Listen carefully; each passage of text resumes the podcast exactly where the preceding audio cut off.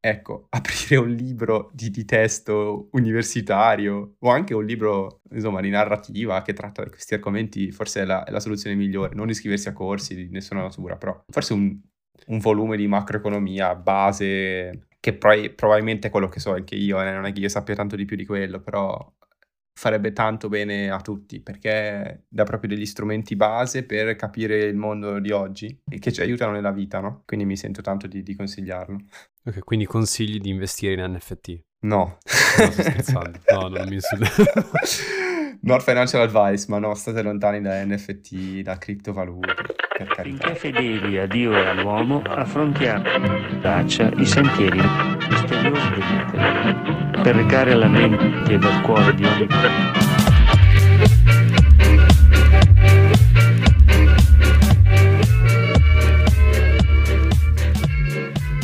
Benvenuti ad una nuova puntata di Facciamo un podcast. Come stai, Fede? Tutto bene, tu? Ma eh, sì, devo dire tutto bene, però pensavo di partire giusto con questo piccolo aneddoto, ovvero che sto affrontando dei giorni un po' intensi perché mi devo preparare psicologicamente a pagare per la prima volta nella mia vita dei soldi all'Agenzia delle Entrate quindi sono dei giorni particolarmente speciali e intensi, soprattutto perché per il secondo giorno di fila mi sono dimenticato di farlo. Però insomma, stavo pensando che è un anno abbastanza speciale, è un periodo abbastanza speciale perché anche tu hai iniziato insomma a lavorare, a prendere lo stipendio, non ti senti già un po' troppo grande? Sì, ci sto, ho iniziato anch'io da poco a gestire i miei soldi, che è una cosa veramente terribile. E finché arrivavano i soldi dei miei era una cosa li, li guardavo con, con, un altro occhio. Adesso molto più difficile, mi sono addirittura comprato un libro sulla gestione della finanza personale e ho scoperto che non sapevo niente di niente. Oddio. Di quelle cose incredibili, ragazzi. Cioè, veramente io sono. Ho gestito soldi dei miei per quattro anni all'università senza sapere una sega. E, e infatti. Potrebbe servirmi. Secondo me. Sai che potrebbe servirmi? Sì, no, valuta. Beh, dopo girami il titolo perché io tipo settimana scorsa mi sono fatto un mega file Excel, ma di quelli, cioè ti giuro, sono soddisfatto di me stesso, e, ehm, in cui inserisco tutti i miei dati, lui mi fa già tutti i miei calcoli, che mi dice quante tasse devo pagare, no, quanti soldi veramente ho che sono effettivamente miei, perché tra l'altro primo anno di partita IVA in Italia le tasse sono doppie, quindi Insomma, sento un po' il fisco Come qua. Eh sì, sì. Per... per inaugurare il primo anno, cosa meglio che farti pagare perché... le doppie tasse? Mi sembra giusto. È perché in Italia le tasse si pagano in anticipo sull'anno dopo. Cioè in realtà si paga un acconto, però è un acconto del 100%. Quindi il primo anno tu devi pagare... Male. Esatto, tu devi pagare le tasse dell'anno corrente e l'acconto per l'anno successivo quindi significa che il primo anno sono doppie perché paghi le tasse passate, quelle future, e, quindi, e poi dall'anno dopo insomma ti rimetti in carreggiata e paghi solamente quelle in anticipo. Eh. E nulla, quindi Chiaro. sai, dopo tutti questi numeri, calcoli sulle gestioni delle eh, finanze personali, a un certo punto, così mi è saltato in testa un nome che è quello di William Montagnini, ovvero il nostro, il nostro ospite di stasera. Benvenuto Will. Ciao a tutti, ciao, grazie. Ciao Will, come stai? Che combini? Questa introduzione veramente degna di Kashmir Podcast. stiamo provando ad imparare. Cioè, stiamo imparando. Mi è, piaciuto, mi, è piaciuta, mi è piaciuta questa introduzione. Mi sarebbe piaciuto anche buttarmi dentro, ma credo che, che dovrò stare attento a non parlare sopra gli altri stasera. Buttati eh... dentro adesso. Niente, dai, iniziamo a rispondere alla tua domanda. Come sto? Bene, bene. Nessuno che risponde combini? mai male a questa domanda. Che cosa stai facendo? Chi sei? Chi è William Montagnini? Chi sono? Sono un ragazzo, un ragazzo qualunque che, che, ha studiato finanza in università, quindi sicuramente non, non mi proclamo esperto né professore né, né, nulla di tutto ciò, anzi so, so ben poco luminare. Eh, però ecco una cosa che abbastanza mi appassiona, la trovo abbastanza interessante adesso è anche il mio lavoro se vogliamo e quindi magari stasera facciamo due chiacchiere su, su questo cercando mm-hmm. di tirare fuori qualcosa di buono da, da un dialogo costruttivo. Esatto, io guarda, partirei Fede se me lo concedi proprio da, da una questione che ho trovato subito vai, interessante. Vai. Non appena ho avanzato la richiesta a Will di partecipare al podcast, Eh, lui così di passaggio, mentre mi rispondeva con un messaggio vocale, mi ha detto la parola economia.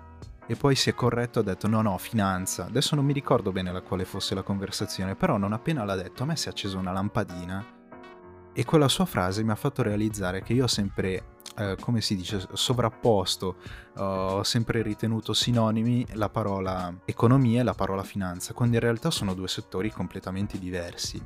E io partirei proprio da questo, cioè proprio domanda di carattere generalissimo, che cos'è la finanza? e perché non è, non è, economia. Sì, forse separare economia e finanza è, è, in un certo senso un po' riduttivo e anche un po', un po sbagliato, se vogliamo, no? Perché Sicuramente la finanza fa parte dell'economia ed è una branca dell'economia, quindi non sono due cose separate, sono due cose molto connesse. Sostanzialmente, secondo me, insomma, mi, mi piace pensare alla finanza come, come, come, un qualcosa che ci è stato descritto al liceo da una persona a noi molto cara, il buonissimo professor Tosi, eh, che al liceo... Sempre quindi... lui, è incredibile. Maledetto, ancora.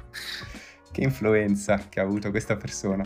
No, però insomma all'epoca si parla di quanti anni fa ormai? Beh, saremmo stati in terza liceo, quindi forse 7, 8 anni fa. Eh, troppi, troppi. Comunque, ecco, si parlava di, di storia, di, insomma, di qualche evento storico e, ehm, e si parlava forse proprio della nascita della finanza e la descrisse come quella serie di strumenti eh, che sono nati proprio con lo scopo di, come dire, semplificare e rendere più efficiente la macchina economica. Quindi una serie di strumenti che funzionano all'interno del sistema economico e per questo che non, non si possono separare. Quindi eh, rendere più efficienti quei processi che avverrebbero comunque all'interno di un'economia, ma magari in maniera troppo lenta o magari in maniera non ottimale. La finanza cerca un po' di, di migliorare questi processi. Mm, è, è troppo bello il fatto che comunque la base su cui ti sei poggiato è un ricordo di liceo di 7, 8, 9 anni fa, nonostante tu abbia fatto un percorso universitario in, a Londra, a Zurigo, ma sempre a Luino si torna comunque.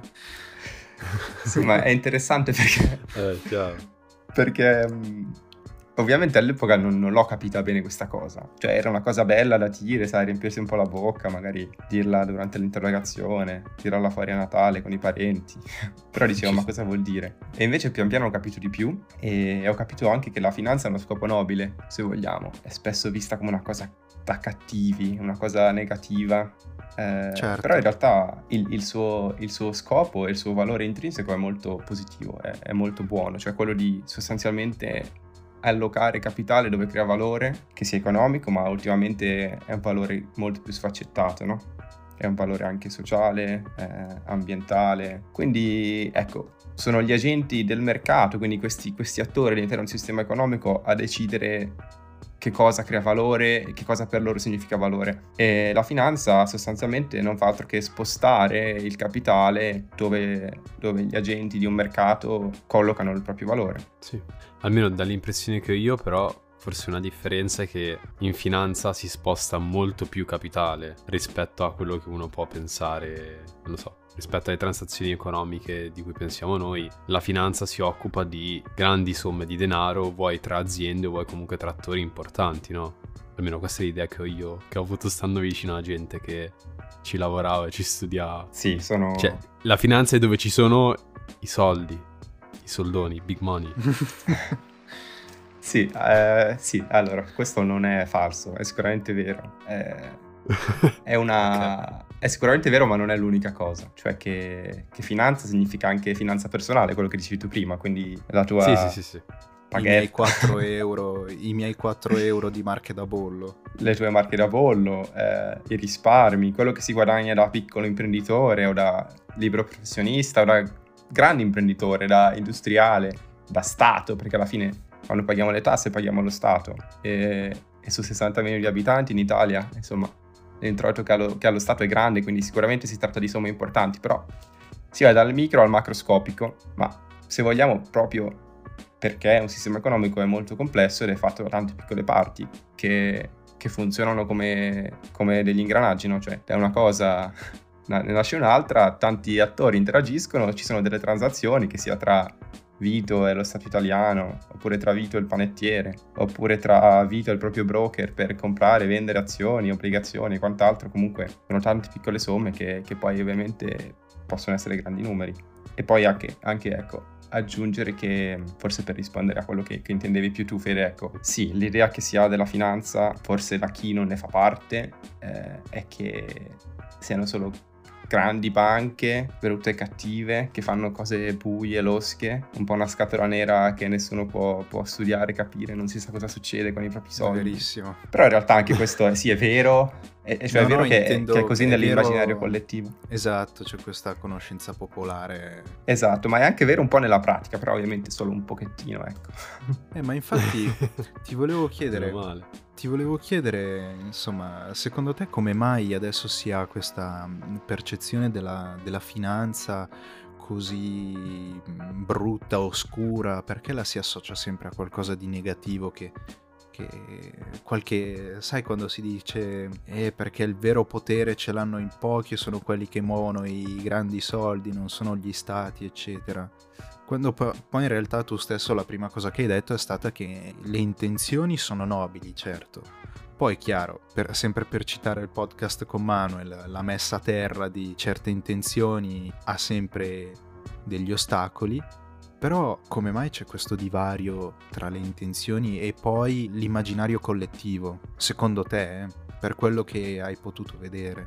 Ipotizzo io, può essere forse che perché il popolo è quello che forse ne giova meno? Ah, io qua faccio un po' un, eh, come dire, un calderone di pensieri, no? Cioè non ho una risposta strutturata, però sicuramente è un po', è un, po un insieme di fattori, no? Cioè il fatto che da una parte sicuramente c'è qualcosa di vero, cioè che c'è tanto marcio nella finanza, o c'è stato negli anni passati, ora molto meno.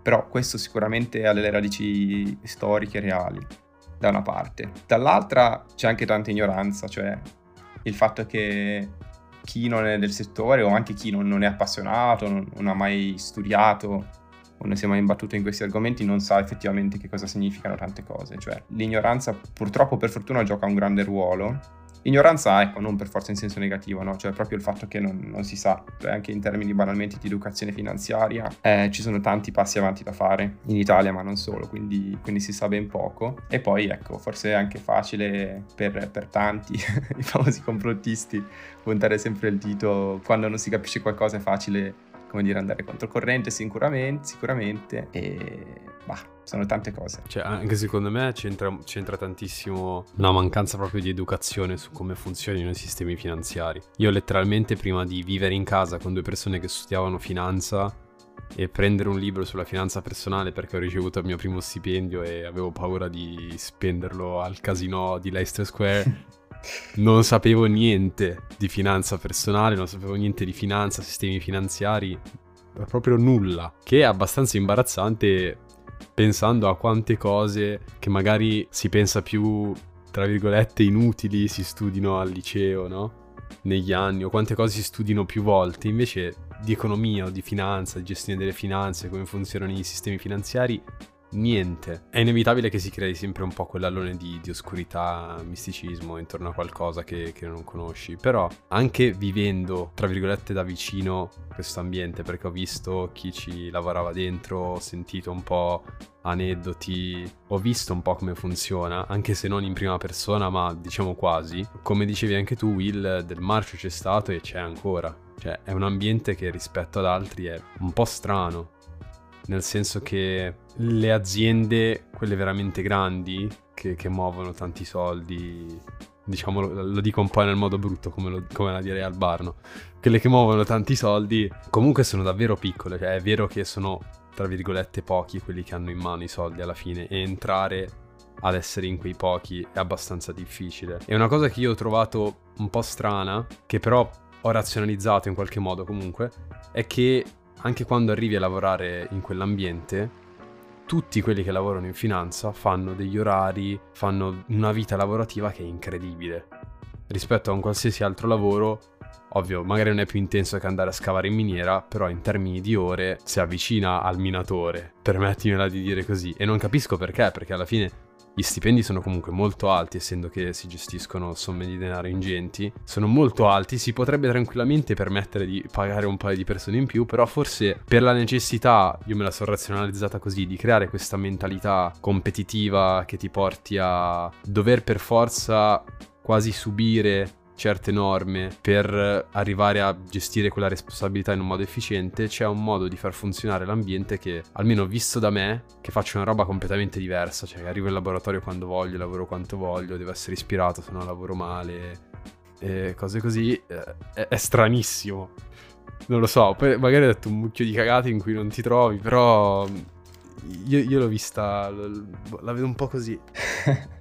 C'è tanto, tantissimo da dire. Probabilmente ho dimenticato la metà delle cose che mi sono venute in mente mentre parlavi, però cerco un po' di, di ragganciarmi a quello che dicevi all'inizio. Eh, sì, sono, cioè sono poche le aziende che gestiscono tanti soldi, in un certo senso, come dicevi prima, cioè si concentra tanto capitale nelle mani di poche, di, di, di pochi, è vero, però dall'altra parte non sono così pochi, cioè nel senso che ormai di, di aziende o di fondi o di banche o insomma di, di qualche tipo di entità fisica o giuridica che sia con tanti soldi, ecco, nel, nel, mondo è pieno, ma questo non è neanche rilevante. Quello che è forse più interessante è come effettivamente la finanza può anche essere vista come uno strumento per influenzare questi, questi attori così importanti, no? Per esempio un colosso come può essere Amazon o Apple o insomma, non lo so, you name it. vincenzomoraca.com vincenzomoraca.com che sia piccolo o grande, questo discorso in realtà è ampliabile, si ha sempre bisogno di capitale per andare avanti. È un po' una regola, se vogliamo, no? Eh, si ha sempre bisogno di capitale esterno, quindi finanziamenti da banche o anche,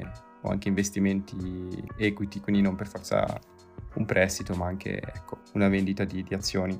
Comunque, ehm, quando si ha bisogno di capitale bisogna rispettare delle regole per avere questo capitale, altrimenti le banche o, sia, o anche finanziatori privati, come possiamo essere noi, anche se è un caso un po' più specifico, eh, ecco, non, non, diamo i soldi a chiunque, no? Anche una banca non dà i soldi a chiunque, la dà, li dà a chi, chi è reputabile, chi, ha, chi, è in grado di ripagarli, mm, ma anche chi rispecchia certe caratteristiche, appunto anche USG per esempio, eh, bisogna assicurarsi che, che, che, non ci sia troppo marcio, altrimenti non, questo finanziamento non può essere esteso. E quindi, in un certo senso, la finanza riesce anche a ripulire un po' quello che c'è di male in questi colossi così grandi, no? Perché questi colossi devono rispettare regole per andare avanti, per crescere e quant'altro. Quindi, questa è un'altra, un'altra funzione nobile della finanza, quella di, di poter influenzare gli attori del mercato e le aziende, nel bene e nel male, ovviamente questo era un po' il lato più, più, più bene. Eh, ora, il secondo punto, per rispondere alla, alla seconda parte del, di quello che dicevi, sì, è, è, un mondo brutale per chi ci lavora, non in ogni sotto, come dire, in ogni sottocategoria della finanza, dipende molto da quello che si fa. Eh, tendenzialmente la parte relazionata ai mercati finanziari ha degli orari più umani, ma banalmente perché i mercati hanno un orario di apertura e di chiusura. Ora, perché sono richiesti orari più lunghi? Questo è qualcosa che mi, mi, chiedo tutti i giorni quando sono in ufficio alla una di notte, perché purtroppo io sono abbastanza spesso una delle vittime. Ma tendenzialmente perché c'è un grande problema di understaffing, cioè c'è poco staff per quanto lavoro effettivamente c'è. È un lavoro tendenzialmente molto remunerativo, cioè poi io sto generalizzando molto, è un lavoro, in realtà ce ne sono centinaia di lavori, però è un ambito abbastanza remunerativo e quindi attira tanto, tanto interesse, ma queste istituzioni che offrono queste posizioni cercano di, di, attirare solo il talento migliore in un certo senso, che non è necessariamente qualcuno di geniale, ma è qualcuno che ecco, si è impegnato e sa rispondere a quelle domandine ai colloqui, ecco. E, e, quindi si fa una selezione incredibile. È molto difficile eh, avere insomma, una posizione di questo tipo e, e forse anche un po' questo, questo, stile di vita elitario di cui tanto ci si riempie la bocca, purtroppo, eh, è un po' una profezia avverante che fa sì che, ecco, che una volta che si scalano i ranghi poi si cerca di... Ogni volta io ci ripenso appunto al perché c'è necessità di far lavorare persone fino alle 2-3 di notte fare lavorare anche male, perché proprio umanamente, dopo un po' che non riposi, che riposi male, cioè lavori peggio, puoi essere anche la persona più brillante del mondo. Quando ti hanno assunto potevi essere veramente il genio più grande di tutti, ma se, se dormi 4 ore a notte, lavori 12 ore al giorno, 13 ore al giorno, alla fine tanto vale assumere anche l'ultimo che c'era in lista, no? E la cosa che mi, che mi manda un po' ai pazzi è che appunto poi le paghe per quelli in alto sono, sono, alte, no? E l'altra cosa che mi fa un po' impazzire è che molte persone che ho conosciuto, con cui ho parlato in questi anni, avvicinandomi a questo mondo un po' da osservatore, è che molti sono attratti al mondo proprio per questo status che dicevi tu, proprio per il fatto di arrivare un giorno a guadagnare X come VP, perché magari non ti piace neanche quello che vai a fare, dici ok, io voglio andare in questo settore perché è quello in cui ci sono più soldi, so che il lavoro mi farà cagare, che verrò trattato come uno schiavo, però tra 5-6 anni guadagnerò una somma di denaro tale per cui vado in pensione a 40-50 anni, se la Terra esiste ancora e una, marea, una mareggiata non ha tirato giù New York, vado in pensione a 40-50 anni e là mi godo la mia vita con tutti i soldi che ho fatto in questo modo. E, e n- non capisco perché non ci possa essere un- una cosa più temperata in cui lavorano due o tre persone in più, due o tre stagisti in più che fanno orari normali e, e, e diventa un mondo normale. Che tra l'altro tutte quelle cose sono illegali, eh? cioè far lavorare persone 12-13 ore non è che è solo disumano, è anche illegale, però anche qui l'altra domanda che ti direi è perché nessuno denuncia questa cosa?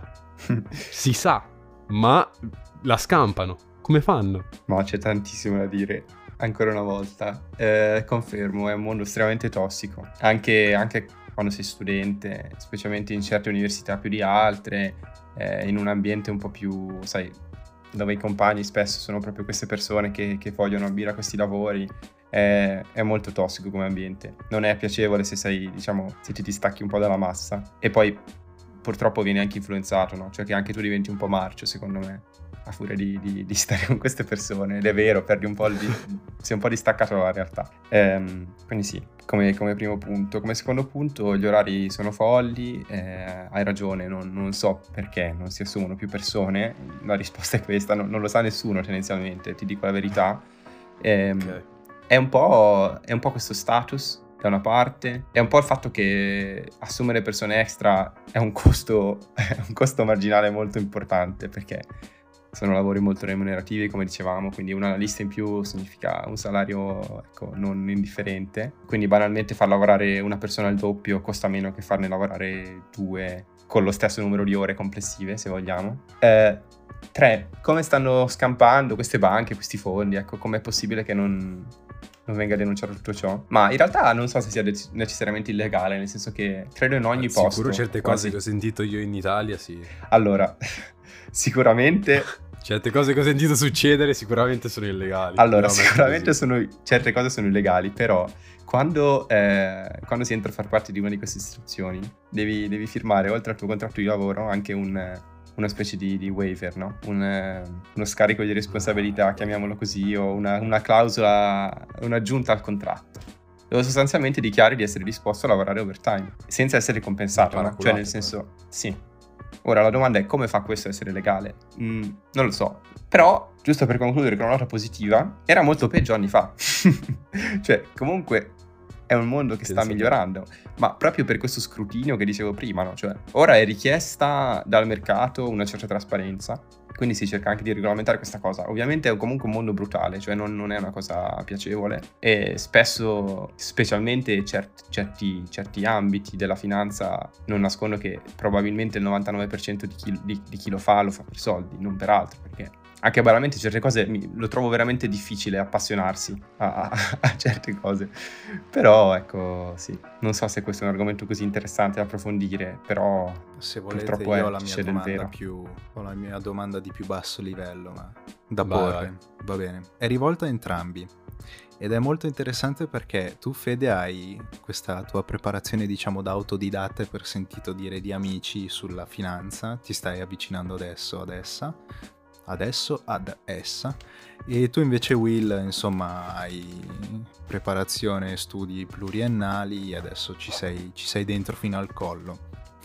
E vi voglio chiedere questo. Come abbiamo prima detto insomma della finanza un po' tutti sanno tutto ma in realtà nessuno sa niente tranne ovviamente chi è del mestiere. E voi due vi siete avvicinati ovviamente ognuno a modo suo. Io per esempio assolutamente no cioè tolti i miei 4,06 euro di, di, di, marche da bollo, ecco insomma. Eh, sempre lì quelli, pagali domani. Sono sempre lì, sì, infatti. Eh, insomma, vi voglio chiedere questo. Se è mai successo che qualche luogo comune vi è stato, come, come, si può dire, ribaltato totalmente? Quali sono, diciamo, le prime curiosità che avete imparato grazie allo studio della finanza e quali sono, insomma, quest- alcune chicche, alcune cose curiose, alcune cose che potrebbero essere veramente utili per la quotidianità, se ci sono. Mi rendo conto che è una domanda molto semplice. Però, boh, mi è venuta così. Partirei da te, Fede, magari visto che sei fresco di lettura sulla gestione dei tuoi soldi. Insomma, così, partendo Oddio. da zero, che cosa, che cosa hai capito di, No, io ho capito che non sapevo niente, Vito. Eh, ma che cosa Ti significa? consiglio di, di, di tirar su un libro di finanza personale. Ma tipo, la domanda che tu hai fatto al, nell'episodio con Manu di come funzionano le banche eh. era esattamente come, come, ero io prima di leggere questa cosa. E dopo aver letto come funzionano, mm-hmm. e ha molto senso che funzionino in quel modo, dici, ma io come facevo a pensare che gli davo i soldi e loro li tenevano lì fermi? Cioè, non, non è un parcheggio per soldi. Eppure l'idea non lo so perché è così, che tu glieli dai, loro, ah sì, stanno lì al sicuro. Ma no, è, è, anche il motivo per cui nel libro, tra l'altro, dice, se avete un contratto con una banca che vi fa pagare la tenuta del conto, cambiate banca. Perché loro li usano i vostri soldi. E letteralmente non ha senso Piccola... che tu li paghi per fargli usare i loro soldi. Cioè, cioè hai appena... Ti dovrebbero pagare, anzi, loro l'interesse. E ci sono banche qua in Inghilterra che lo fanno con sono gratis e ti pagano gli interessi dell'1% su quello che hai depositato. Mentre in Italia, per esempio, la banca che hanno i miei, io so che pagavano. Due cose. Che non ha un cazzo di senso. Due cose super eh, di- super divertenti. Eh, la prima è che mi hai appena sollevato un ricordo, ovvero che io quando da piccolo andavo a portare le mie paghette al, al conto imposta, ogni tanto mi, rit- mi, ritrovavo più 3 euro, più 4 euro e mia madre mi diceva che erano gli interessi e a quanto pare mi davano gli interessi. Questo me l'hai appena rispolverato. Beh, adesso vi racconto anche questa storia che mi ha raccontato mia madre un po' di anni fa. Insomma, mia madre dalla Corea arriva in Italia e non mi ricordo per quale questione, insomma, si era sollevata con mio padre la tema conto corrente da, da aprire in Italia. E a quanto pare avevano un contratto tra le mani e mia madre ha notato che, insomma, il conto corrente in Italia si paga. E fa mio papà. Roba da matti. E fa mio papà, ma voi italiani siete stupidi? sì. Cioè, tu devi pagare la banca per tenere i tuoi soldi? Gliel'ha proprio messa giù così, no? Mio padre, come avete presente, tipo si apre il cielo e inizia a scendere un cono di luce verso di lui, è realizzato e fa, eh sì, siamo dei coglioni. Quindi niente, piccole, piccole parentesi di scambi interculturali, diciamo, della mia famiglia. Ma allora, ancora una volta, poi diventa ripetitivo, c'è tanto da dire, cioè che sicuramente la banca è giusto pagarla perché i tuoi soldi di tutela, se vogliamo, cioè è un'entità, vabbè, poi chiaramente da banca a banca cambia, certo. però è un'entità tendenzialmente solida, la banca, una licenza bancaria, eh, tutto ha un costo, no? Cioè deve pagare i propri dipendenti, deve pagare eh, dei sistemi informatici che siano a prova di hacker, che facciano sì che, non, eh, che i tuoi soldi non, non svaniscano da un giorno all'altro, quindi ecco, ha dei costi fissi e variabili che vanno sostenuti, quindi in un certo senso li sostieni tu. Però questo discorso si distacca da, dall'altro discorso, che è quello che, che, avete, insomma, sono questi spunti che avete appena sollevato voi, cioè il fatto che effettivamente tu paghi per prestare dei soldi a qualcuno, no? Cioè come se io dicessi, Vito, tieni, ti do 100 euro, in più ogni mese che me li tieni ti do anche un euro al mese. Come discorso non, non ha tanto senso, perché effettivamente tu stai, stai facendo un credito a qualcuno cioè stai prestando dei soldi a qualcuno, tendenzialmente quando presti dei soldi a qualcuno li richiedi indietro con un interesse, invece con una banca è un po' il contrario, no? Almeno al giorno d'oggi. Poi, storicamente, Vito, come ti ricordi quando eri piccolo, imposta, i buoni postali o queste cose qua, tendenzialmente ti pagavano un interesse. Però è successa una cosa che si chiama crisi finanziaria del 2008 ehm, e specialmente la risposta delle banche centrali a questa cosa che ha fatto, diciamo, som- ehm, riassumendo il tutto in maniera elementare, però sostanzialmente la risposta eh, che c'è stata nel periodo successivo alla crisi, quindi sostanzialmente fino a un paio di anni fa o neanche fino all'anno scorso sono stati tassi di interesse tendenzialmente nulli, no?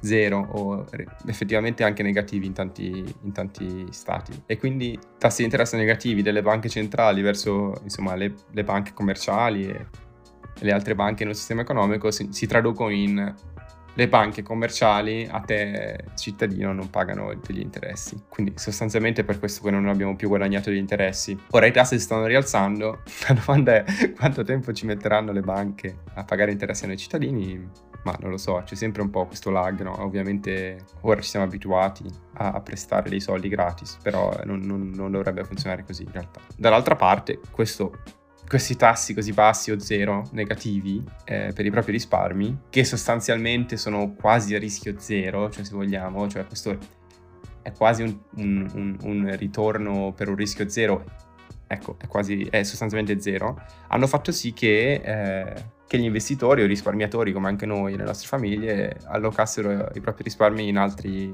mercati, no? cioè in altri, in altri, asset finanziari, quindi non, eh, non, si investiva con un proprio conto risparmio in una banca, quindi non si tenevano lì i propri risparmi sostanzialmente per farli crescere, perché la banca ti pagava un interesse, perché questo interesse non veniva pagato, ma magari si guardava a mercati azionari, si guardava a mercati azionari pubblici o privati, no? Mm, mercati obbligazionari di un certo tipo, dico di un certo tipo perché le obbligazioni ovviamente anche, anche loro non pagavano grandi tassi, non, non si guadagnava molto sostanzialmente per lo stesso discorso. Ha fatto crescere negli ultimi anni le criptovalute che sono un altro argomento gigante, quindi c'è stato un po' uno spostamento del capitale. Ovviamente per una piccola fetta della popolazione in realtà, per una piccola percentuale di famiglie, forse per il 5% delle famiglie, però si parla anche di, ecco, di aziende, di, di enti più importanti. Aziende come vincenzomoraca.com. Appunto, vincenzomoraca.com, quanto ti paga la tua banca? E tra l'altro non vincenzomoraca.it perché è un altro tizio che fa quadri, ma ha tutto il dominio. Eh già, purtroppo. Penso te. Comunque, Will... Quadri... Comunque no, ti ringrazio Will. Vai, vai. vai, io lo volevo semplicemente riportare alla domanda sulle curiosità, insomma, quali sono i primi luoghi. No, esatto, anch'io volevo ringraziarlo per avere un po'. Anche lì l'ho buttata un po' in cacciara io, perché tu mi hai fatto la domanda appunto su, su se avessi scoperto qualcosa che ha violato le mie aspettative un po' sulla finanza. Semplicemente la mia risposta era no perché non ne sapevo niente, quindi tabula rasa. Poi l'ho buttata in cacciara con questo discorso di pagare le banche. Grazie Will che ci hai un po' corretto e un po' riportato no, al, alla realtà e perché. Cioè, no, ci sta, ci sta, perché veramente io su, su queste cose non so nulla e ogni, ogni, volta che scopro qualcosa di nuovo sono tipo wow. Ma veramente io come ho fatto a non incuriosirmi mai su questa cosa? Però niente, sì, no, se, se, se tu hai qualcosa che appunto allora, eh... risponde alla domanda di Vito sarei molto curioso. Mm, Sicuramente sì, uno... curiosità. Ecco, non, non, ho corretto nessuno, magari sto facendo un po' di... Ecco, aggiungo qualche, qualche sfumatura.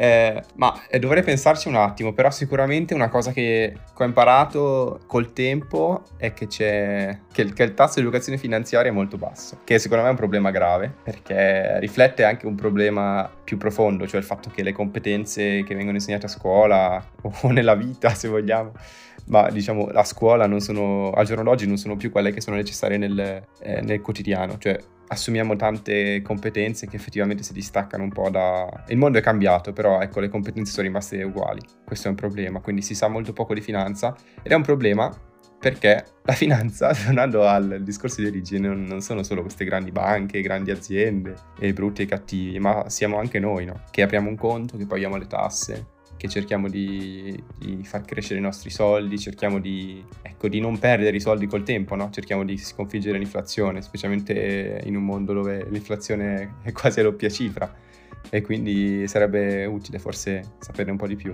Quindi sicuramente ho, ho imparato questo, che, che, si sa ben poco. Mi piacerebbe far sapere, diffondere un po' il verbo per, per quello che mi è possibile nelle mie piccolissime capacità. Ho imparato che in pochissimi sono attivi nei mercati azionari o anche obbligazionari, cioè in Italia è una cosa come il 5%. Cioè significa che se peschi 100 persone solo 5 hanno mai venduto, comprato, investito nei mercati azionari, obbligazionari, perlomeno in maniera diretta. Ma per esempio, prendiamo la questione inflazione, no? Cioè, mm-hmm. io per esempio, cioè anche qua zero, zero assoluto. E ehm, tu che hai fatto questo percorso di finanza, senti di avere qualche, qualche arma per combattere l'inflazione?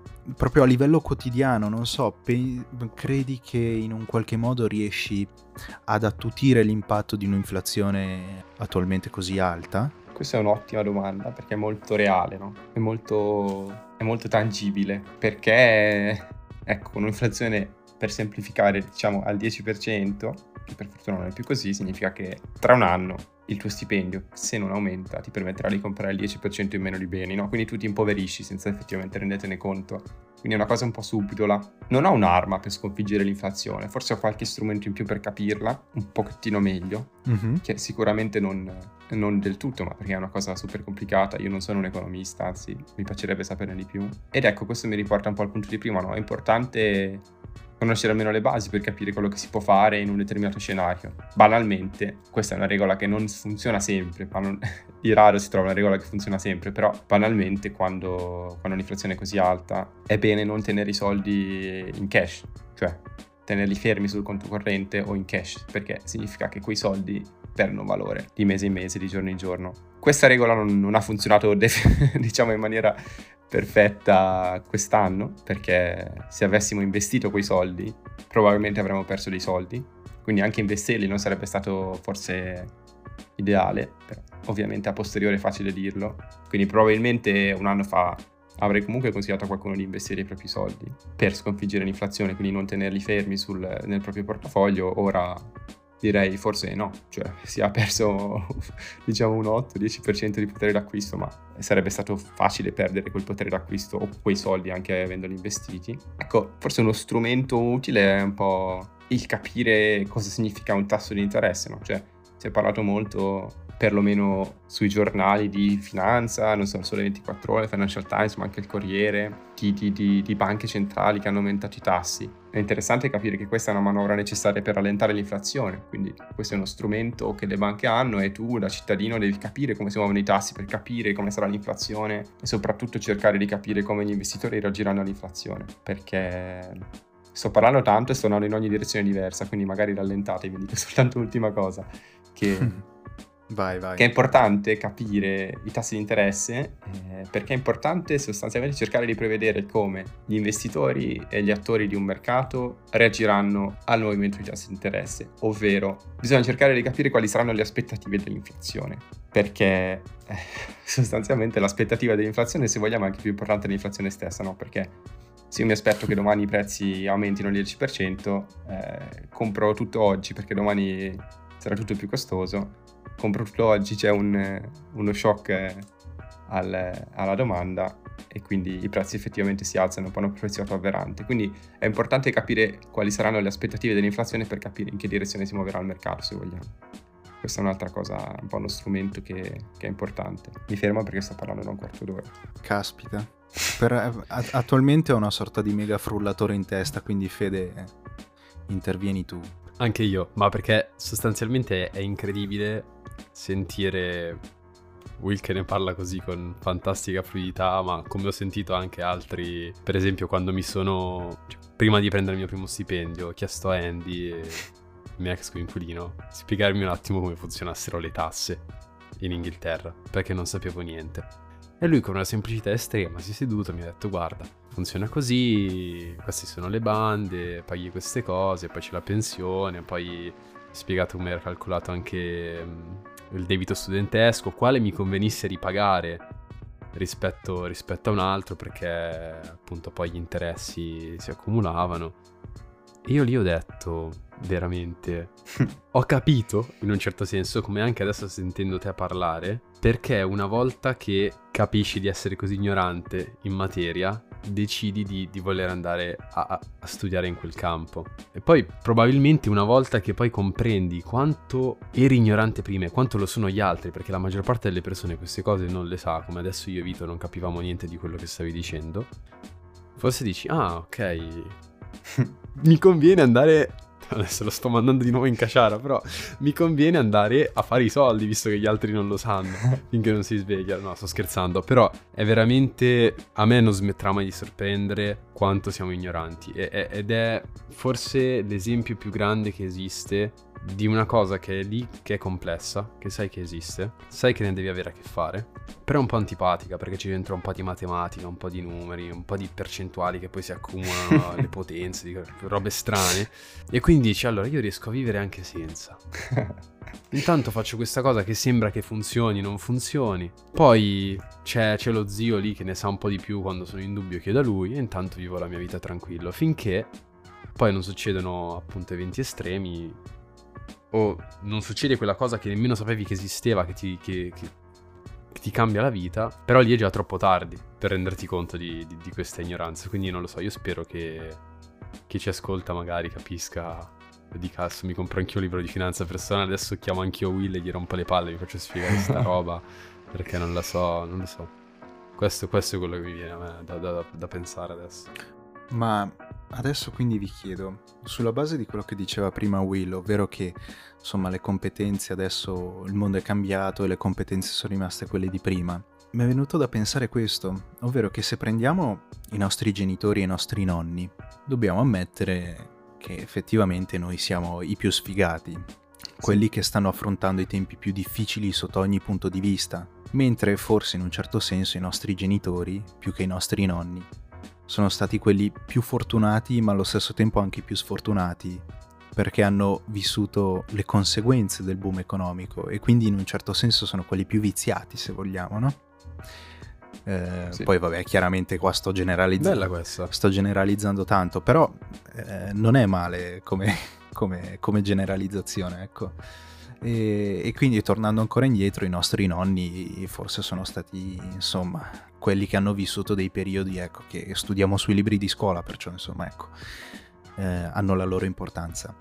E, però è ben evidente che i nostri nonni i nostri genitori hanno dovuto affrontare dei tempi tanto tanto diversi, tempi di ricostruzione e tempi insomma di sballo puro, cioè insomma, però ecco, con delle necessità, beh, insomma, eh, con insomma, un contesto diverso. Ecco. Noi in un certo senso siamo i primi in questo percorso storico ad avere un po' tutto a portata di mano ma in un senso molto strano anche niente a portata di mano. È molto, insomma, oscuro, grigio il nostro periodo sotto certi punti di vista.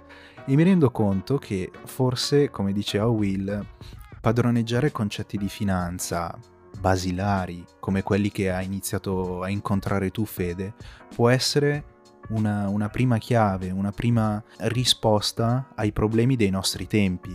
Io non, non, penso che i nostri genitori, i nostri nonni abbiano mai avuto la seria necessità di dover affrontare questioni di economia e finanza, perché avevano altri problemi, soprattutto i nostri nonni, mentre i nostri genitori diciamo anche che di questi problemi non, non, ne avevano, insomma vivevano dei tempi piuttosto ricchi, piuttosto fortunati, dove il futuro era lì.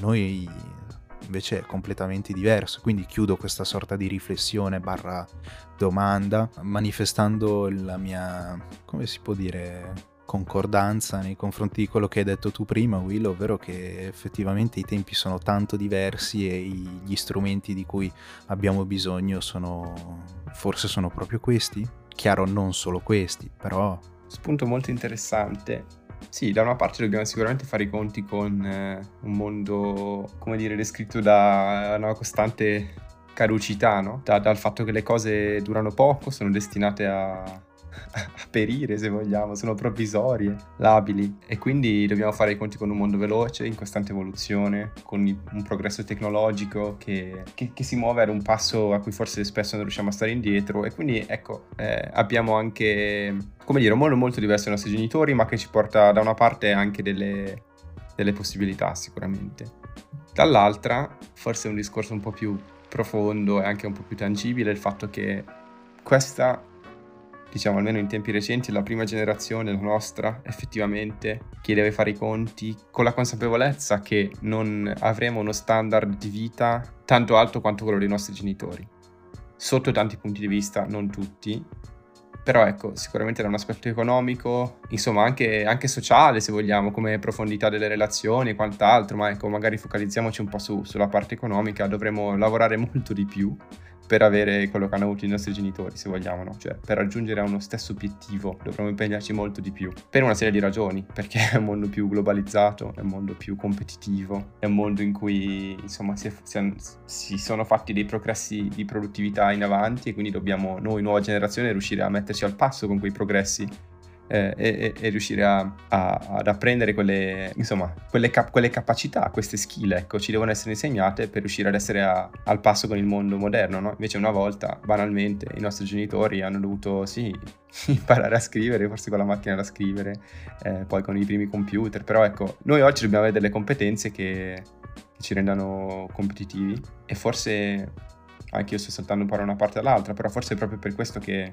anche per garantirci uno stile di vita e un, un benessere, diciamo, paragonabile con i nostri genitori, sarebbe importante che, che, i sistemi scolastici si adattassero un po' a questa necessità, no? Cioè di, di avere competenze diverse, di tipo appunto finanziario da una parte, ma anche matematico, statistico o più insomma avere delle, delle, skill spendibili per far sì che, che si riesca a, a, trovare il nostro posto nel mondo, che è un mondo diverso, non è più il mondo dei nostri genitori. Comunque in un modo o nell'altro si finisce sempre a lamentarsi della scuola su questo podcast. Sì. Incredibile. C'è Però una è... sorta di tendenza naturale, vero? Che poi... Non lo so. Basta Vito, dai. È colpa tua Vito. no, so ma allora io poi per esempio adesso sto per difenderla, eh, la scuola. Il fatto è che è vero che è assolutamente anacronistica sotto certi punti di vista però non credo che il problema sia strettamente della scuola, se devo essere sincero. Eh. Per esempio, prendendo il caso nostro italiano, i problemi sono ben altri e ecco, mettiamola così, non vorrei far passare il messaggio che la cultura sia molto bella e quindi inutile e ci sono delle altre materie che sono più utili eh, e che dovrebbero essere insegnate. Io anzi credo che l'aspetto culturale sia quello fondamentale e che gli strumenti, mettiamola così, un po' più concreti, vedi lezioni di economia, elementi di finanza e così via, eh, tut- tutta questa sfera qua vada, vada in- integrata nella cultura e non presa e, e, e eh, questa non dobbiamo tirarla via e farla saltare mm, fuori dal programma magicamente. Ecco, serve, se vogliamo, ecco, un lavoro di integrazione, di comprensione culturale del nostro tempo. Materie e discipline come l'economia e la finanza sono nient'altro che lo specchio culturale del nostro tempo. Infatti, tornando sulla questione, forse facendo un passettino in più, mi viene da dire che non è possibile comprendere il nostro tempo senza padroneggiare pienamente, o, o, no, pienamente no, però senza padroneggiare almeno a livello introduttivo elementi di finanza, di economia, di storia economica. Ecco, forse è questo il fatto. E proprio su questo spunto mi viene in mente un'altra, un'altra perla imparata al liceo eh, in filosofia, quindi proprio una, una materia umanistica, no? Cioè il fatto che l'eroe è, è, è colui che, che, incarna il proprio tempo, no? Esatto, è, esattamente, esattamente. cioè, è un po' una, una, sì, una riflessione molto hegeliana, però per, per metterla in questo contesto, cosa significa incarnare il proprio tempo? Da questo punto di vista, forse che, che c'è bisogno di un'evoluzione, no? Perché il, il, proprio tempo nostro non è il tempo proprio dei nostri genitori, cioè, insomma, mi sono spiegato, no? Quindi eh, è normale che ci sia un cambio di prospettiva. Poi questo si distacca un po' anche dal, dal, dal, dalla natura del podcast originaria, però sicuramente concordo con te che deve essere calato all'interno di un contesto culturale più ampio. Eh, certo. Ma è importante che, che, questo avvenga prima o poi, perché, perché altrimenti insomma, si crea un sistema non sostenibile in cui i problemi aumentano e, e poi diventano insormontabili oppure chi dovrà sormontarli ne pagherà forti conseguenze tra tanti anni. Mm. E quindi... Eh, tornando, tornando, un attimino ancora alla questione del, della scuola, cioè, adesso si spaccia la, la, l'alternanza scuola-lavoro che ora si chiama PCTO, eh, si spaccia questa come elemento per conoscere il proprio tempo, il mondo del lavoro, cioè che è la cosa più distaccata che esista dal mondo del lavoro. Quindi mi verrebbe da dire forse che, ecco sì, sottolineerei come il problema non sia forse della cultura che viene insegnata a scuola, ma proprio questioni, diciamo, strutturali, ecco. Perché è proprio confondere, no? Mi pare che lo dicesse anche il professor Alessandro Barbero in, da qualche parte in una delle sue migliaia di conferenze che eh, insomma una volta il futuro stava lì fuori ad aspettarci e invece adesso noi ci facciamo due palle quadrate di PCTO e poi si esce e que- quella, quella, roba lì che ci hanno detto non, non c'è mica insomma cioè, è proprio un deserto anzi quindi ecco sì. Eh sì. ecco sì senza troppo puntare il dito contro la scuola ci tengo a sottolineare che perlomeno di quello che abbiamo parlato stasera e che, di cui stiamo parlando si può fare tanto anche autodidatta, no? Come probabilmente in tantissimi settori, ma questo in particolare mi sento di dire che è un mondo abbastanza approcciabile, cioè... Allora, ebbene, ecco, spezzare una lancia, c'è tanta fuffa in giro, no? Cioè bisogna stare attenti alle fonti che si utilizzano quando ci si approccia eh. a questo mondo, c'è tantissima fuffa e, e il rischio di rimanere fregati o, o infatuati è altissimo, però ecco, aprire un libro di, di, testo universitario o anche un libro, insomma, di narrativa che tratta questi argomenti, forse è la, è la soluzione migliore. Non iscriversi a corsi di nessuna natura, però forse un, un volume di macroeconomia base, che poi probabilmente è quello che so anche io, eh, non è che io sappia tanto di più di quello, però farebbe tanto bene a tutti perché dà proprio degli strumenti base per capire il mondo di oggi e che ci aiutano nella vita, no? Quindi mi sento tanto di, di consigliarlo. Ok, quindi consigli di investire in NFT? No. No, sto scherzando. No, non mi insulto. Not financial advice, ma no, state lontani da NFT, da criptovalute, per carità. Ah, guarda, io non ho idea neanche di che cosa sia una criptovaluta quindi... Peccato Vito stava già creando i vincenzomoraca.com, gli NFT con le, le faccine. Cosa sono? No, tipo delle figurine digitali che costano un botto? Costavano un botto. Vito, non lo vuoi neanche sapere, Vito, sei tranquillo. Ah, va sì, ma non lo vuoi sapere. Questa Stavo... è una delle Allora, questa non è puramente fuffa, nel senso che uno poteva crederci o meno, però ecco. Ecco, quello che fa arrabbiare però, vedi, tanto, eh, questo forse può essere mia, il mio ultimo contributo cacciarone a questa conversazione, quello che fa arrabbiare è che in questo mondo ci sono tantissime persone con competenze, tantissime persone con grandi intuizioni, anche di nuove tecnologie, penso per esempio alla blockchain, ma anche tantissimi approfittatori, tantissimi alimentatori di questa cultura tossica che quasi annullano tutto il bene che c'è e quel bene in qualche modo sempre va avanti, eh. Però forse tutto quello schifo che c'è intorno è quello che alimenta anche la, la brutta reputazione della finanza. Però io spero che grazie a te stasera si sia un po' capito che in realtà non va percepita così. Ma stasera era un po' la punta dell'iceberg, ci sarebbe tantissimo altro da dire, però ecco, concordo, ci, mi fa proprio innervosire a me, mm, ecco, mi, a me mi fa proprio innervosire questa cosa, cioè il fatto che, che ci sia così tanto marcio, ma non parlo neanche delle, dei brutti e cattivi, come dicevamo prima, ma proprio di questi fuffaroli che cercano di, di, vendere questa cosa come guadagni facili, poco sforzo, non servono competenze. Cioè non, in economia c'è una cosa, un, un detto che si dice non, non c'è un, un, pasto gratuito, no? che, che, è un po'... No free lunch. Esatto, cioè non... there is no such thing as a free lunch or as a free meal, che, free meal, che significa che non...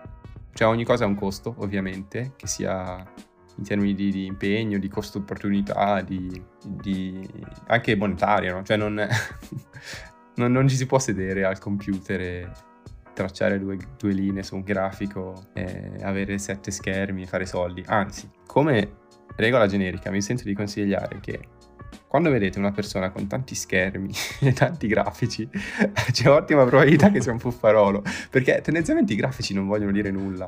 Eh, cioè, ovviamente non è che si può generalizzare, però eh, l'andamento storico, neanche come dato, come numero, ma come grafico, cioè non, non mi fa fare nessuna previsione sul futuro e soprattutto quella cosa chiamata analisi tecnica, cioè cercare di, di, di trovare un pattern, un, un andamento storico e vedere che ma proprio grafico, cioè a livello grafico, e pensare che si riproduca in futuro non, non ha nessuna base scientifica, non, non c'è nessuna teoria di, di, so, di sottofondo, non, non, c'è nulla, quindi Quindi questa è fuffa pura. Invece aprire un volume, studiare eh, i flussi di cassa, che cosa sono, come i tassi di sconto e queste cose qua, forse può aiutare ad avere una comprensione, capire dove si muoverà il mercato, ma tracciare linee sui grafici no.